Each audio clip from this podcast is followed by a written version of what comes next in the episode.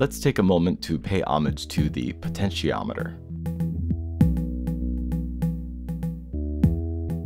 It's easy to forget how often we use them. They're at the heart of most analog input devices. Look inside and you'll find a pot, often in the form of the familiar rotary potentiometer. Like, really often.